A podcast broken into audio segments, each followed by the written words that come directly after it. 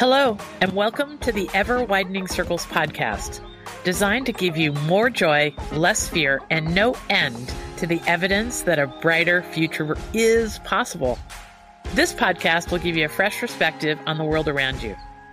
We want you to hear from thought leaders in a wave of progress well underway around the globe that we call the conspiracy of goodness. I'm Dr. Linda Ulrich, founder of Ever Widening Circles. Since 2014, we've been challenging the negative dialogue about our times by celebrating the insight and innovation that prove it is still an amazing world. And along the way, we have been having incredible conversations with thought leaders that we are now sharing with you. Today, I'm so excited to chat with Principal Linda Cliatt-Wayman. Linda, I love having my guests introduce themselves. Tell us a little bit about yourself and your work. Well, my name is Linda Cliatt-Wayman, and I have been an urban educator for 32 years. I started out as a special education teacher. For 20 years, I stayed in the classroom. Then I became a principal. Then I became the assistant superintendent for high schools in Philadelphia. And now I am retired, and I am the founder of a nonprofit called Currently Trending. But I'm always going to be known as Principal Wayman. You know, that's funny that you should say that, because that's what I call you. Like when I'm just when I'm just short, you know, saying it's Principal Wayman. You know, call Principal Wayman. You're just going to be that. I'm always on that. Everyone calls me Principal Wayman. Well, I have to just let everybody in on how you and I, we call ourselves the Linda and the Linda, how we two Lindas became friends. The people listening to this podcast may or may not know that I have a wonderful global website, everwideningcircles.com, that really has been on a search to share all the goodness and progress happening in the world that is just plain going uncelebrated. And I came across Principal Wayman's wonderful TED Talk called How to Fix a Broken School. Lead fearlessly, love hard. Holy moly. This is a TED Talk that I think it's one for the ages, Linda. We really celebrate a lot of the very, very best TED Talks because, you know, they're future changing, many of them. And when I came across yours, I remember it was one of those goosebumps, head-toe things. Like sometimes you get goosebumps on your arms, which is not anything to scoff at. But I remember watching yours and saying, I have to know this person and understand what's going on here because it's important to the world. So anyway, we wrote an article in August of 2019 about Linda and her work. And gosh, we just fell over a cliff of friendship together, didn't we, Linda? Yes, we did. Yeah, it was the best of friends. It just clicked right away. Yeah, it was really, really something. And along the way, you know, Linda has improved my way of thinking so much. In fact, we've been in the summer of 2020 during COVID and the pandemic, we've been having regular conversations, and we were just laughing about how we hadn't spoken in about a month, and we were there on a weekly chat, just sort of coaching each other through it. And so we're going to get back to that today. And I'm going to share all this wonder that I know about you with the world. And we're going to have a very candid conversation here. Nothing is sort of preordained or anything. We're just going to let it flow and help the world understand what and why you get up in the morning. You know, thought leaders in this world are doing the most amazing things every day, and they get up and struggle, and we're all facing all kinds of obstacles, but we just keep going. And I think it's important to share with the world why we do that. That's right. We got to keep going. So, Linda, why don't you start with telling us a little bit about the chapter, the Strawberry Mansion chapter in your life, because that kind of sets the stage for Currently Trending. And that is part of what the thought leaders I've talked to in the world do is they're constantly on a climb.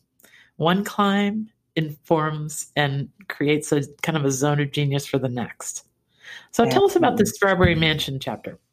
Well, the Strawberry Mansion chapter it will always be pivotal in my life because I was assistant superintendent for high schools in Philadelphia. I was the leader of 61,000 children and 52 principals. And it was the decision of the district to merge three neighborhood high schools in a very violent community. And so everyone was up in arms over this three high school merger in this particular community where violence is rampant, where a lot of homelessness, a very crime-ridden neighborhood. We were going to merge three high schools together, and everybody was up in arms in a community over it. Well, it was my job as assistant superintendent to find the next principal for Strawberry Mansion High School. And it was very daunting trying to find a principal for Strawberry Mansion High School because of all the problems. A lot of people did not want that job. Matter of fact, after numerous calls for advertisements for position of principal, nobody applied for the job. Oh my! And so, I was under a lot of pressure to find a principal for this school and not let it open without a leader, knowing that three schools were coming together. And so one day I was walking into the school district building. This was all on my mind all the time. And I heard this voice go, "You go. You go." And I couldn't shake that voice of "you go." And I said to myself, and I said out loud in a very defining way, I said, "Me go." But then it dawned on me that the reason why I couldn't find a principal for Strawberry Mansion High School was that I was the person that was supposed to lead that venture.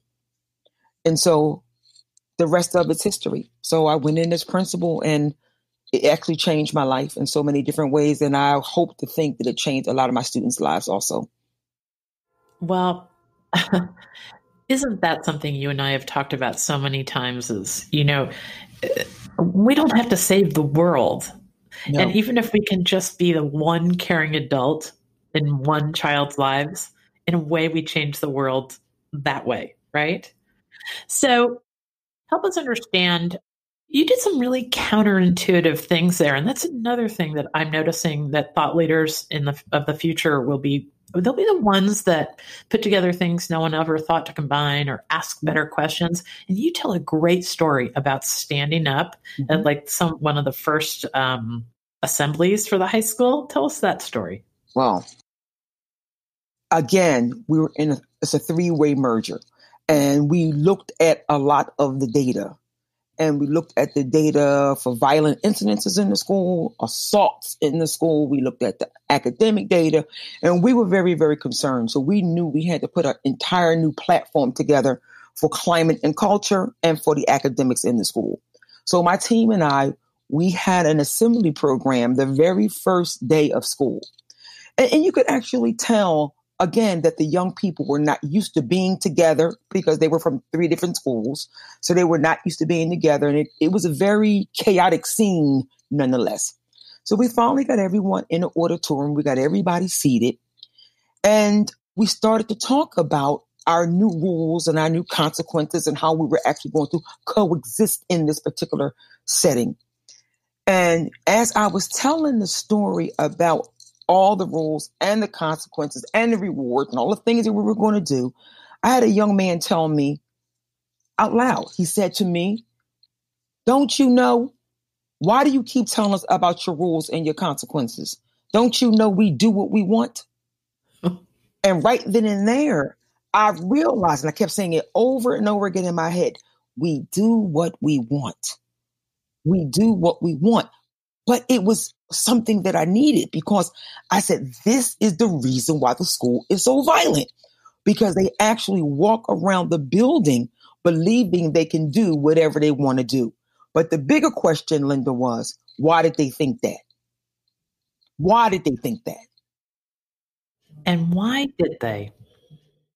Because they were allowed to think that way, and they were allowed to act that way.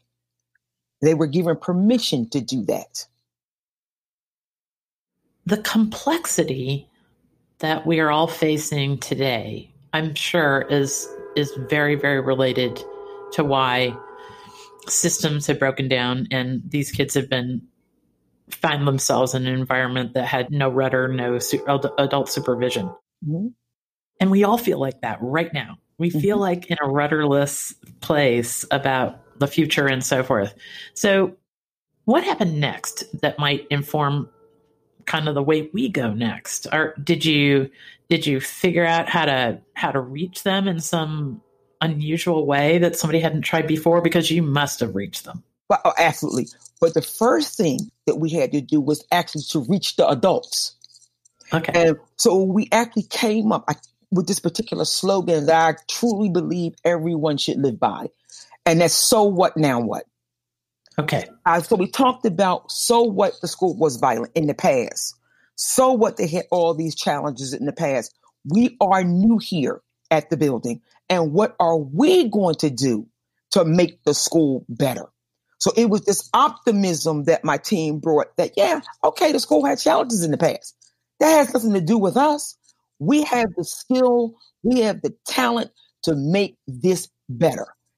And so what we set out to do was to do just that. But then again, we had another assembly program. And we thought we had it all figured out. What was the challenges in the school? But like always, we always listen to young people. Because if you listen to young people, they will actually give you the solutions to all the problems. So we had another assembly program, and we brought someone in to try to calm the violence in the school. And we had a nonviolence assembly. While doing this nonviolent assembly, they were actually showing violence. My teachers and I, we were like, oh my God, you know, and we were stunned by it. And what we were looking at really, really upset us to the point that we were actually in tears. But what we noticed was that it did not bother the students at all. And so when it was over, the people who were actually put on the program, they ran over to me and they said, Ms. Wayman, we are so sorry.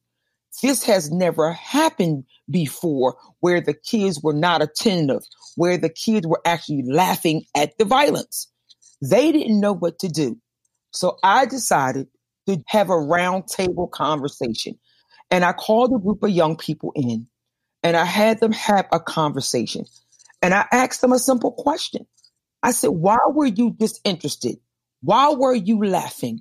Why were you not touched by the violence? And one young woman, a ninth grader, she said to me, Miss Wayman, do you really think that's something? We see that on the street every night where we live. That was absolutely nothing compared to what we witness every day. And so what we realized is that we were in a school building with over 500 children who were actually hopeless. And we knew that because the girl said that next. And she said, Ms. Wayman, don't you know we don't hope, we don't dream, because we know nothing's going to change. And so right then and there, we knew that even though we had to create an environment for the kids to get along, we knew we had to focus on academic excellence.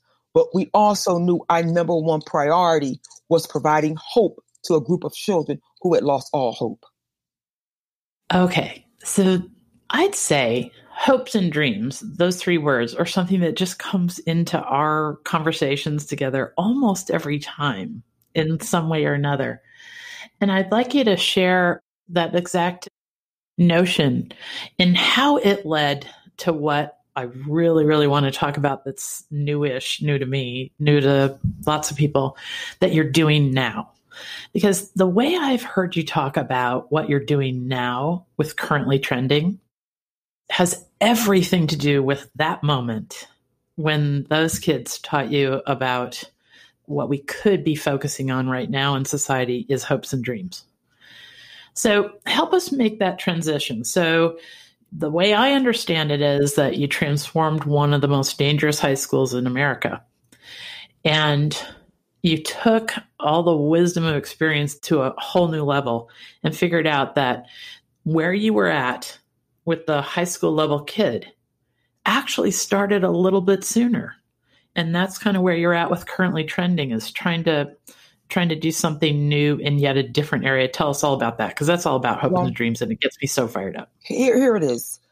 When I decided to retire early, My kids were horrified. My faculty was horrified. And they were, Ms. Wayman, do you think it's the right time to retire? Because you're below retirement age. And I said to them that my job here is complete. And a student actually confirmed that and wrote me a beautiful poem that confirmed that my job there was done, even though I've been hearing these voices that my job was done. To make a long story short, I'm always driven by purpose. And when I'm finished one thing in my life, I hear this voice that it's time to do something else. I'm never really quite sure what that is. And I go through a lot of soul searching to try to figure that out.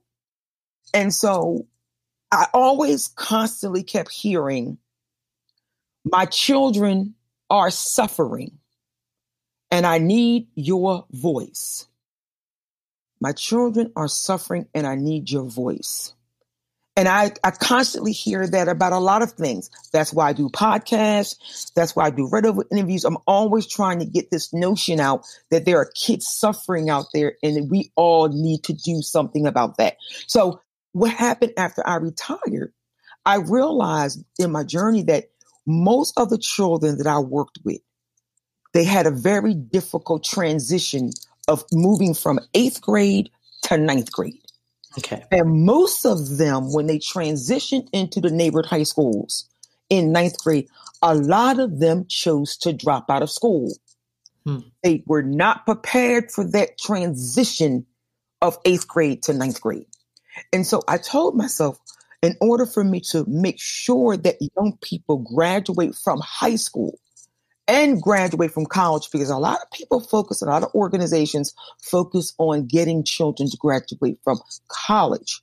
Well, in the inner cities, we still have a problem getting children to graduate from high school. In Philadelphia, we still only have a high school graduation rate of 67%. Okay. And so, therefore, I wanted to focus on, but I realized also the only way for me to do that was to understand why the young people were actually dropping out of school. And the reason why they were dropping out of school was because there were so many challenges in their lives to keep them in school. The violence in some of their schools, their inability to use their voice to advocate for themselves, the parents' inability to understand the school system and advocate for their children, to understand what high school is all about. They just were not prepared to do all of that. So high school became overwhelming for them. And so the next best thing was just to leave. And so what Currently Trending does, we actually pair every children in our program with a caring adult. So in addition to the parent, we call them coaches. We don't call them mentors. We call them coaches, because we thought that the kids would accept that terminology better, meaning that we didn't want them to look up to us. We wanted them to help guide them through their life. And so what we do, we actually make sure they're in school every day. Any challenges in their life that prohibits them from going to school, we help them work through those challenges. We actually also help the parents advocate for their children in the school system, because a lot of parents really just did not understand how to advocate for them, their children. So it's the coach, it's the parent, and it's the child, all trying to surround ourselves with erasing any barrier that will stop the child from graduating from high school. That's one component of our program. We take the children on retreats prior to going into high school to teach them all about using their voice to advocate for themselves, to overcome everything they can overcome in order for them to learn. In addition to that, we hold Saturday sessions and we bring in people from the community to talk about careers they may not be exposed to, trying to get them to dream about what it is they can do outside of their community and the surrounding in which they live. So it's a lot going on here, a lot of moving pieces. Now you have a kind of a life story just about that age, right? Didn't you tell me once we talked about your transitions at about that same age? That probably informed your way of thinking about this too, right? Yeah, I mean, this I know working in urban education, and fighting for poor children to be educated, especially children of color to be educated, but all poor children. It started with On My Journey years ago and growing up impoverished and my mother making this crucial decision for us back in the 60s when they came up with necessary busing or desegregation programs. And my mother was one of the only people on the street that allowed us to be bused outside of our community in order to get an education. Mm-hmm. She did that because my mother believed that if we were outside of our community, we would get a better education. And actually, my mother was right. And the only way we knew my mother was right was because when I was in the 9th grade, my mother allowed me to go back to my neighborhood to go to school. And I remember running home from school, crying to my mother, saying, "But Mom, they're in the 9th grade and most of the children cannot read." And my mother was horrified. "What do you mean they can't read?" I said, "Mom, they cannot read." And so it started a long time ago, knowing that it was this disparity of urban cities and urban education to educate urban children correctly. There was something missing there. And it is still missing today, Linda. Hmm. They're still receiving an inferior education in our urban cities, in our urban areas. And so this quest for me trying to get young people to escape poverty through education was my life work, and it started early on. And your mom used to say something really good about that. Did you tell me that she used to say something like, "Now I look around and I think you should go get one of those." Tell that story. My mother was incredible, because what my mother used to use would do, because she didn't have a lot of money. And so on Sundays, what she would do was actually put us on public transportation. And back then, public transportation was free on Sundays. And she would ride us through affluent communities. And she would say, "Oh, Linda, look at that house. You think you're going to own one of those houses? If you're going to own one of those houses, you got to go to school and you have to go to college." And my mother would say, "Well, I don't know what those things are." My mother had no idea what a college degree was, but she knew my entire family. No one in our family had a college degree. So she would call it one of those things. "Go get one of those things, and I think you'll have a better life." And my mother was actually right about that. And both you and your sisters got one of those things, right? We both got one of those things. Hey, everyone. Dr. Linda here. I wanted to let you know that we just released my book, Happiness is an Option. In the book, I share insights you can use immediately to thrive in the era of the internet. Life is too short. What we are seeing on the internet, social media, and the news is only a slice of reality. But there are 4 simple shifts you can make to start seeing the rest of the story. And that story can send you soaring every day. The book is available online at Amazon, Barnes & Noble, or by going to the website for the book, happieroption.com. So, thanks so much for supporting us this way, too. Of course, our friendship has crossed into my relationships with the people who know me, because I very often get off the phone from our conversations and I'm like so fired up about what's possible about the world and about us understanding each other and giving each other more context about the life. Yeah. I mean, I think that's really one of the things that our weekly phone calls were doing during the really hard times that were going on in America in June, was that we were just giving each other a little bit of context about how other people live. You tell this wonderful story about being asked to speak. Was it West Virginia? Virginia, I can't remember. West Virginia. And what I love about that story is that, it's easy to just keep the box about problem solving pretty small. Yes. But boy, when we focus on what we all have in common, we have a lot of the same common struggles. And you tell this great story about speaking in a school. Well, you go ahead and tell it. Well, yeah, I've been traveling quite a bit over the years. Since before I retired and since retirement, I actually speak at a lot of different school districts. And an opportunity came for me to speak in West Virginia. And I'm going to be very candid with you. I was afraid to go to West Virginia. I don't know if it was based on my ignorance or just based on things that I've heard about maybe some racial tension in West Virginia. I really didn't know. I was very afraid to go to West Virginia based on things I just thought I've heard in the past. I said, I don't know. I don't think my story would resonate in West Virginia, you know, because I couldn't imagine them having persistently dangerous schools.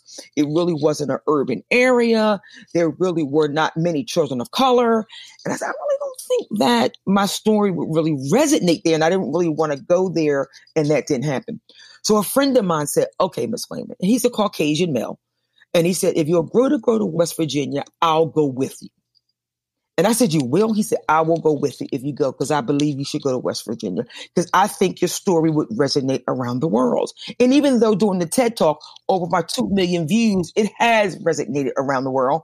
But I'm not a world traveler like that. So I'm thinking, I don't know about West Virginia. So we did go to West Virginia.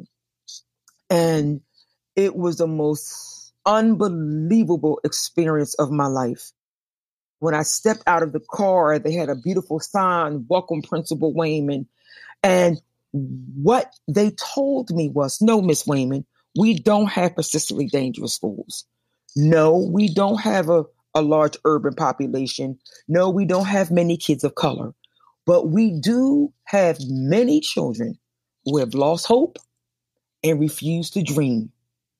And your story of perseverance and teaching all children to hope and dream is a universal story. Our story, they talked about where the kids actually still believed they were going to make a living working in the coal mines like their parents had made a living. And even though they had told the children that that may not ever be so, it was what the kids were holding on to, and they wanted the kids to dream past that dream. And they said, my message of so what now what of, you know, let's lead and we love you and hoping and dreaming help work with their students in that particular area. So I was so elated that they taught me a lesson that no matter where you're from, all children have to have hope and they have to have dream in the darkest of times. Absolutely. A lot of our conversations have made me, you know, go on walks and I kind of rehash them in my mind. And the other day I was walking and I was thinking about our problem, our complexities in the education system right now. And of course, you and I have been down that road in great detail many times. And I was thinking, you know, what we've done is we've optimized schools about 100 years ago for creating factory workers. That's right. That, when you really think about how our education system is organized, it was optimized. Everything about it was optimized to produce really good factory workers. And we are so far beyond that. And I had this notion that somehow this COVID could be a pause where we decide what we want to optimize for now in education. What if we just, I had a patient the other day say to me, she's a teacher, and she just said, why don't we just be able to stamp on everybody's transcript 2020, 2021, however long this lasts, COVID, and the whole thing just pause and reimagine. And that's when I came up with this, you know, we institutionalized poverty. Yes. We've institutionalized hopelessness. Why can't we institutionalize hopes and dreams? Why couldn't that be what we optimize for next? That's right. But that's why, you know, when I speak to educators, I still speak to educators around the country about this 2020 and the COVID and going back to school in the COVID era. And they always say to me, Miss Wayman, why do you talk about it with such excitement? I say, guys, guess what? Anything goes. And that's it. I said, guys, everything we hated before or disliked about school, let's reimagine it. Let's just go in there and just try it. There's no blueprint for it. And they looked at me like, oh my God, I never thought about that. And so I find myself, and you know, if I was actually a principal today, I find myself going, wow, what I would have done. You know, and that's where I take my focus now to currently trending. You know, There's so many different things that I want to do with Currently Trending in this COVID era. And I've even reached out to the superintendent. And I told him, I said, listen, I understand that you have to go full virtual for the safety of the kids. I understand that. But kids that live in poverty, full virtual is a disaster waiting to happen. I told him, listen, think about this for a moment. Why don't we open enrichment centers? And he paused. And people said, what kind of enrichment center? I said, why don't we open, in addition to the virtual learning, why don't we open enrichment centers where kids focusing on high school children could actually go in during the day, social distancing, a certain number at a time, and learn about things that interest them. Why couldn't we have people from the community act like educators?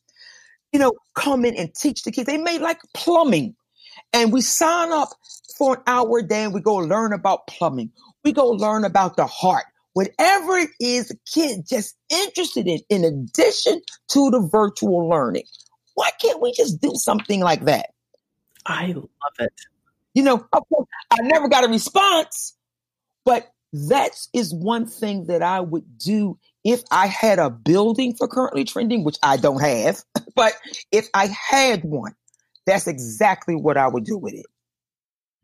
So, you know, it's so funny, this, and really, those of you who are listening to this conversation, this is how we tend to run down the path together sometimes. Yes.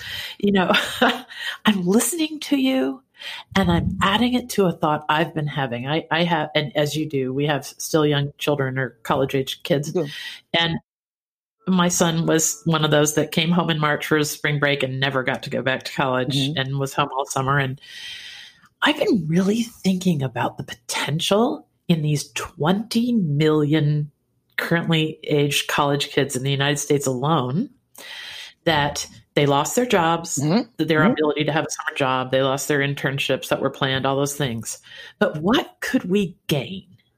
So your idea that you just described, now there are going to be millions of college kids out there who get 3 weeks into college and then they close the whole thing down again. I don't know, but it's likely. That's right. Or at the very least, these kids, like for instance, my son's gone back to college and yet all four of his courses are online. So he's got more time on his hands than he had before. And, you know, what are the volunteer prospects for college kids volunteering in these enrichment centers that you're talking about? But that's what I'm saying, Linda. And the possibilities are enormous, because what children talk about in the urban areas is that the schools today don't offer them what they're interested in. It's what they talk about. When I hold my sessions, it's all they ever talk about. And so when I bring people in to speak to them, their eyes grow large, especially when I bring in college students. And I have college students working with me from Villanova University. And they come in and they teach about STEM. They teach about different things they're interested in. And you have to see my kids light up. And so it would be it's so many people out there that we could have come through a enrichment center without no one getting exposed for a long period of time. I'm only coming in for a half an hour, 8, 9 kids are going to show up in the room, but teach them about something that sparks their interest so they can dream about later. And then I'm leaving. Yes. And you're giving to society, you're giving kids a reason to hope and dream towards something. Because like Chris Webber said on the news this morning, if our kids never see it, they don't know they can be it. See, that's the thing. They don't know. Yes. You can't be what you can't see. You can't be what you can't see. Yeah, I love that. I love that quote. I think I put it twice in the book that's publishing next week. Okay, so these are the kind of ideas. If nothing else, this is a conversation that might land on ears, mm-hmm.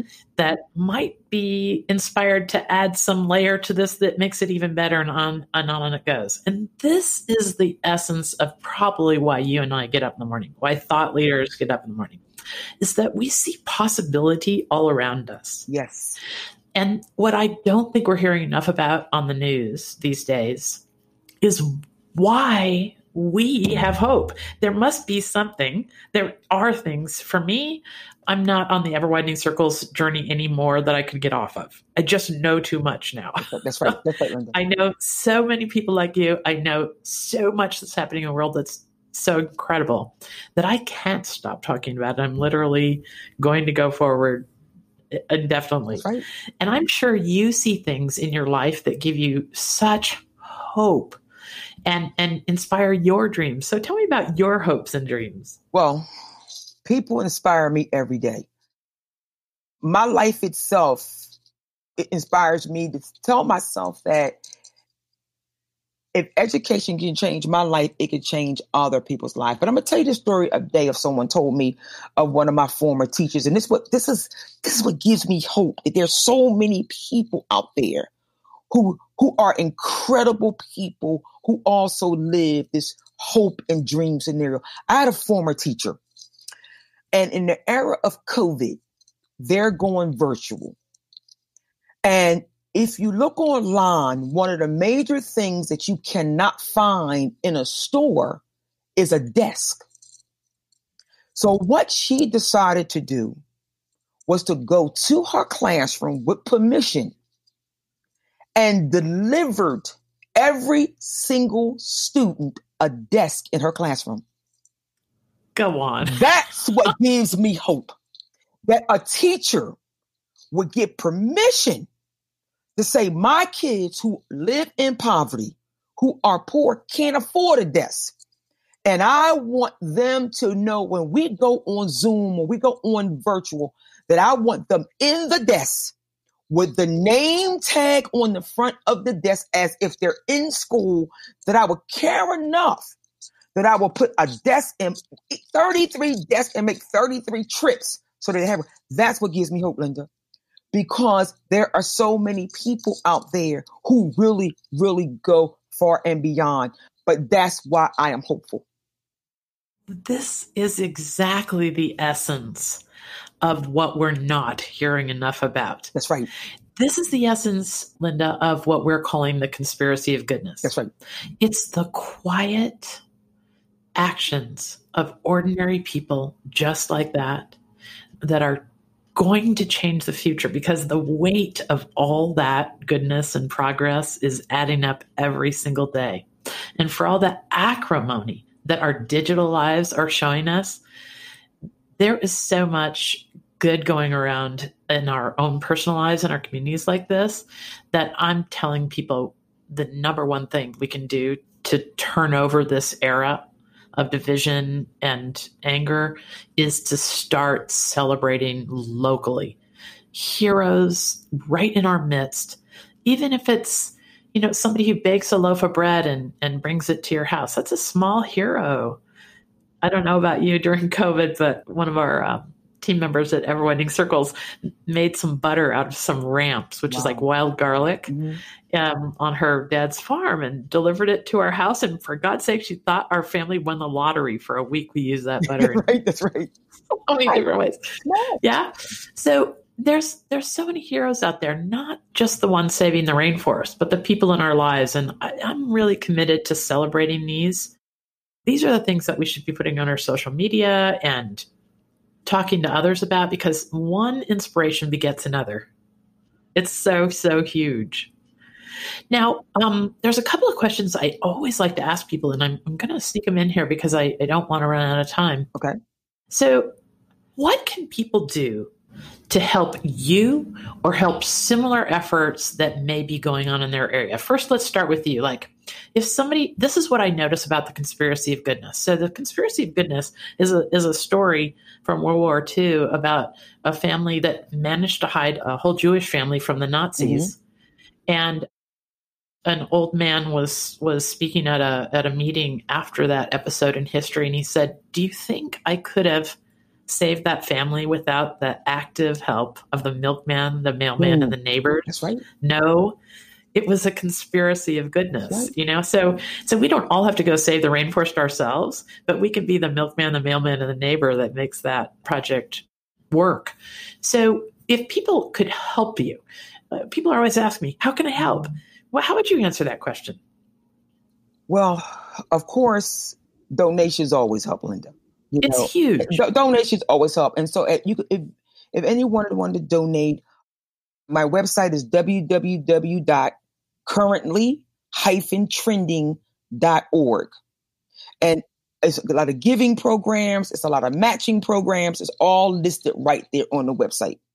And it all matters, right? $3 matters. $30 matters. Yes. That's right.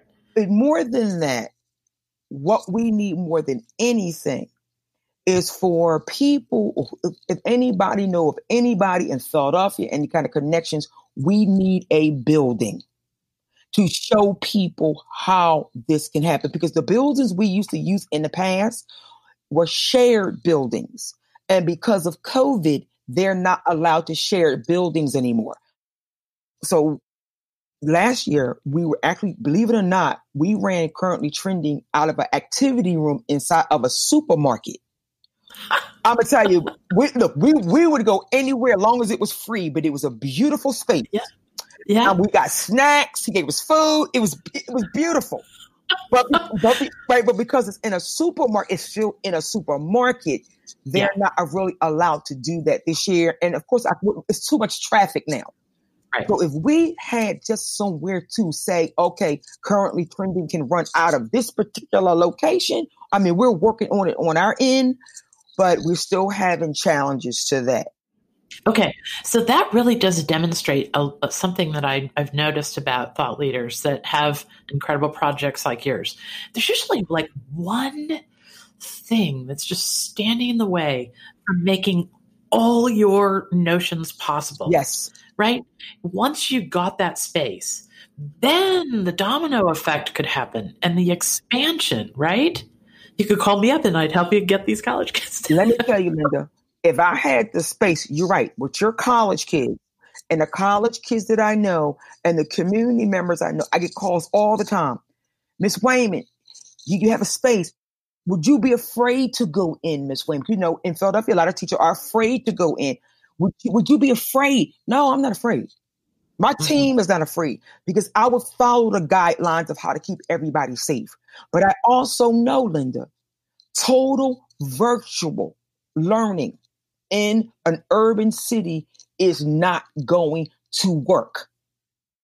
So it's like a it's a risk-benefit ratio. That's totally. We could be fearful of this, but maybe we should be more fearful of that. That's it. But Linda, you're beautiful. Beautiful, Linda, right. Because that's it. Because either we're going to be fearful of COVID or we're going to be fearful of poverty and fearful of lack of education, which is going to leave us down a road to poverty long past COVID. Correct.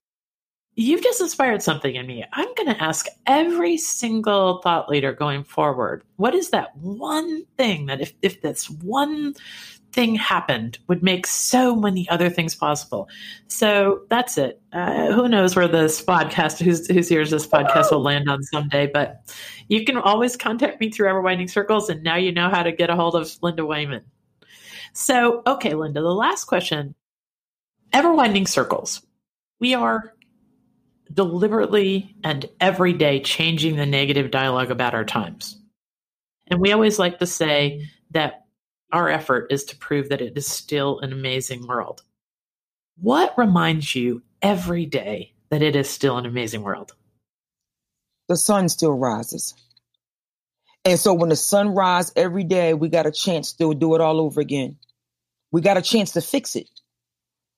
Every time the sun rises, we have another chance to fix whatever we didn't fix the day before. And if we think that way, even if we made a mistake the day before, when the sun rises the next day, we can fix it. We get an opportunity to make it right. We got an opportunity to make it better. That's what keeps me hopeful. That is an amazing way to think about our lives day to day. This has been an extraordinary conversation with Principal Linda Cliatt-Wayman. So Principal Wayman, if you just put that in the search box, you're going to come down with so many things in your Google search. And I want you to check them all out because Linda has the potential to change the future for so many children. And so do you if you connect with her and have ideas about how you can expand what she's doing. As always, I want you to dive into the Ever Widening Circles universe by visiting ewc.co. And if you want to become an Ever Widening Circles insider, start your day with a great article about Linda Wayman today, whenever you're listening to this, and then go scroll down to the bottom of that article and you're going to see 3 more teed up for you next. Or you can hit the surprise button on Ever Widening Circles and let serendipity take you on your next journey, because it is still an amazing world. And there are people like Linda Wayman out there that are just lighting it up. And it's time we started celebrating those aspects of society too. If we want a new future, open a new era, we've got to choose equally as carefully what we give our attention to as what we fall into sort of haphazardly in our digital lives. We can choose what we give our attention to. And I really, really can't thank Linda enough for helping us understand this little bit bigger version of reality. So Linda, closing thoughts on anything you'd like people to think about as their day starts tomorrow when the sun comes up? Well, first I want to thank you, Linda, for inviting me here to tell my story. And I thank you for a friendship that just blossomed out of just a connection, one connection at a time. And that's what I think people should just reach out and connect to people. And they will see that we have more things in common than we have different. So my parting thought for today is the same slogan I would tell my kids each and every day. Remember, if nobody told you they loved you today, you remember I do. And I always will. Thank you. Oh, gosh. I got goosebumps head to toe again. All right. You have a great day, Linda. This has been an extraordinary conversation. And I know we'll chat again soon and we'll record that one, too, because we'll always come up with something to add to the world. Yes, we do. Have a great day. Thanks so much. Bye-bye. Have a great day. Bye-bye. For more information about our guests' work or the subjects we mentioned, check out the show notes for the links. And as always, dive into the Ever Widening Circles universe by visiting us at ewc.co. That's short for Ever Widening Circles, ewc.co. If there are students in your life, turn them loose on the education site that we have at Ever Widening Circles. You can find that at ewced.com. And subscribe to the Ever Widening Circles app. People are always asking me what they can do to help. This is the #1 thing you can do to help our efforts. For less than $1 a month, you will have the antidote to the daily news right in the palm of your hand with our app. And that $1 will help us send a signal to content creators that people will support positive content. And big news, we will be hosting the first Conspiracy of Goodness Summit on October 4th. You can get tickets to that and be able to enjoy the recorded program thereafter at cogsummit.com. COG is short for Conspiracy of Goodness. COG Summit, SUMMIT.com. I hope all these connections to goodness and progress carry you through your week and you start finding all that joy and wonder we've been talking about.